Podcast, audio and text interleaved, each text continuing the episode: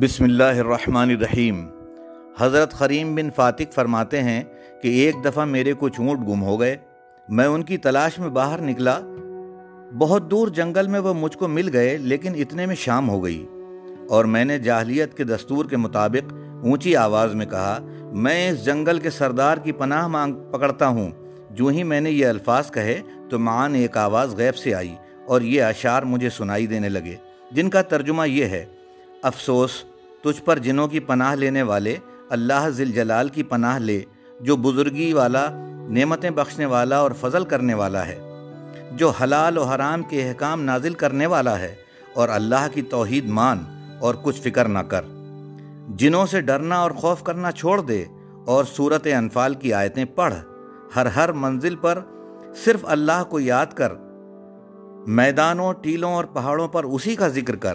جنوں کے مکر و فریب کو تو سب جل گئے۔ اب صرف پرہیزگاری اور نیک کام ہی کام آئیں گے۔ خریم بن فاتق نے جب غیب سے یہ اشعار سنے تو وہ مارے خوف کے لرزنے لگے اور ان کے حواس ٹھکانے نہ رہے۔ دل کڑا کر کے جب ذرا سنبھلے تو کہنے لگے، اے بلانے والے، جو تو مجھے کہہ رہا ہے، کیا یہ ہدایت کی بات ہے یا گمراہی کی؟ اس کے جواب میں پھر وہ حاطف غیب یوں ترنم زیر ہوا۔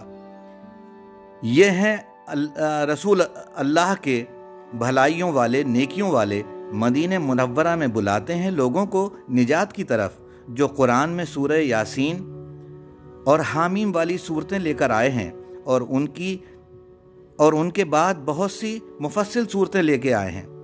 ان صورتوں نے حلال و حرام کے احکام واضح کر دیے ہیں اور یہ رسول پاک رو، روزے اور نماز کا حکم دیتے ہیں۔ اور برے کاموں سے لوگوں کو منع کرتے ہیں اور روئے زمین کی برائیوں کو ملیا میٹ کر رہے ہیں۔ حضرت حریم بن فاتق کہتے ہیں کہ مجھے مجھ پر خوف تاری ہو گیا۔ میں سخت ڈرا کہ کون غیب سے میرے ساتھ مصروف مکالات ہے۔ بڑی ہمت اور جرات کے ساتھ میں نے کہا، اے اشار پڑھنے والے بتاؤ کہ تم کون ہو؟ جواب ملا، میرا نام مالک ہے۔ میں مسلمان جن ہوں۔ رسول اللہ صلی اللہ تعالیٰ علیہ وسلم نے مجھے نجد کی طرف مسلمان جنوں جنوں کا امیر بنا کر بھیجا ہے اور میں ان سب کا سردار ہوں۔ اس جنگل سے گزر گزر رہا تھا تو تو نے جنگل کے سردار جن سے پناہ مانگی۔ یہ شرکی الفاظ سن کر میرے تن بدن میں آگ لگ گئی اور تجھے، تجھ کو تبلیغ کرنے لگا کہ شرک چھوڑ کر توحید کے راستے پر چل کر اسلام میں آ جا تو۔ اے انسان، میں نے دین اسلام کو قبول کر لیا ہے اور حضرت محمد صلی اللہ تعالیٰ علیہ وآلہ وسلم کی محبت میری رگ رگ میں سما گئی ہے کیونکہ مجھے ان سے ہدایت ملی ہے۔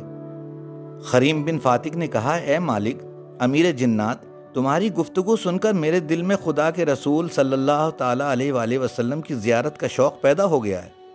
اگر اس وقت کوئی میرے اونٹوں کی حفاظت کرنے والا ہوتا، تو میں یہاں سے سیدھا مدینہ منورہ پہنچ جاتا اور دائی اسلام کی زیارت کا شرف حاصل کرتا اور مسلمان ہو جاتا۔ امیر جنات نے کہا کہ اگر یہ عزم ہے تو تم مدینہ منور چلے جاؤ۔ میں وعدہ کرتا ہوں کہ تمہارے اونٹ تمہارے گھر پہنچا دوں گا۔ خریم بن فاتق یہ بات سن کر مارے خوشو کے پھولے نہ سمائے۔ وہ باغ باغ ہو گئے اور ایک اونٹ پر سوار ہو کر مدینہ منورہ کی طرف چل دیے۔ حضرت خریم کہتے ہیں کہ جب میں روانہ ہوا تو امیر جنات نے مجھ سے دعاؤں کے ساتھ رخصت کیا۔ کیا خوبصورت دعائیں ہیں؟ خدا تیرا ساتھ دے اور تیری جان سلامت رکھے۔ اور تجھے بھی اور تیری سواری کو بھی منزل مقصود تک پہنچا دے۔ تو ان پر ایمان لا، اللہ تجھے نجات دے۔ اور تو اس کے دین میں مدد کر، خدا تیری برتری، خدا تیری بہت مدد کرے گا۔ خریم بن فاتق چلتے چلتے مدینہ منورہ تک پہنچ گئے۔ مسجد نبوی کے نزدیک اونٹ سے اترے۔ یہ جمعہ کا دن تھا۔ مسجد میں لوگ نماز جمعہ کے لیے آئے ہوئے تھے۔ حضرت خریم کہتے ہیں کہ میں نے اونٹ کو وہاں باندھ دیا اور دل میں سوچ رہا تھا کہ نماز کے بعد خدمت اقدس میں حاضر ہوں گا۔ ابھی اسی سوچ میں تھا کہ دو صحابی میری طرف آتے آتے دکھائی دیے۔ ایک حضرت ابو ذر رضی اللہ تعالیٰ عنہ اور دوسرے حضرت ابوبک رضی اللہ تعالیٰ عنہ تھے۔ انہوں نے مجھ سے کہا کہ رسول اللہ صلی اللہ تعالیٰ علیہ وسلم آپ کو اندر بلا رہے ہیں۔ میں دل میں بے حد خوش ہوا اور تہارت اختیار کر کے مسجد کے اندر چلا گیا اور دیکھا کہ خدا کے محبوب حضرت محمد مصطفیٰ صلی اللہ تعالیٰ علیہ وآلہ وسلم جمعے کا خطبہ پڑھ رہے ہیں۔ خدا کی قسم، مجھے ایسا دکھائی دیا کہ چودھویں کا چاند نور برسا رہا ہے۔ صلی اللہ تعالیٰ علیہ وآلہ وسلم سرور کائنات نے مجھے دیکھ کر فرمایا، کیونکہ بذریعے وہی ان کو سب حالات معلوم ہو چکے تھے۔ انہوں نے کہا، فرمایا، خریم بن فاتق، تمہیں معلوم ہے کہ جس شیخ امیر جنات نے تم سے وعدہ کیا تھا کہ تمہارے اونٹ صحیح سلامت گھر پہنچا دے گا، اس نے کیا کیا؟ ہاں اس نے وعدے کے مطابق تمہارے اونٹ صحیح سلامت تمہارے گھر پہنچا دیے۔ کریم نے کہا، اللہ اس پر راز، اللہ اس پر اپنی رحمت نازل کرے۔ حضور اکرم صلی اللہ تعالیٰ وسلم نے بھی فرمایا ہاں اللہ اس پر اپنی رحمت نازل کرے۔ کریم بن فاتق نے جی بھر کر رحمت عالم صلی اللہ تعالیٰ علیہ وسلم کی زیارت کی اور مشرف با اسلام ہو گئے، رضی اللہ تعالیٰ عنہ۔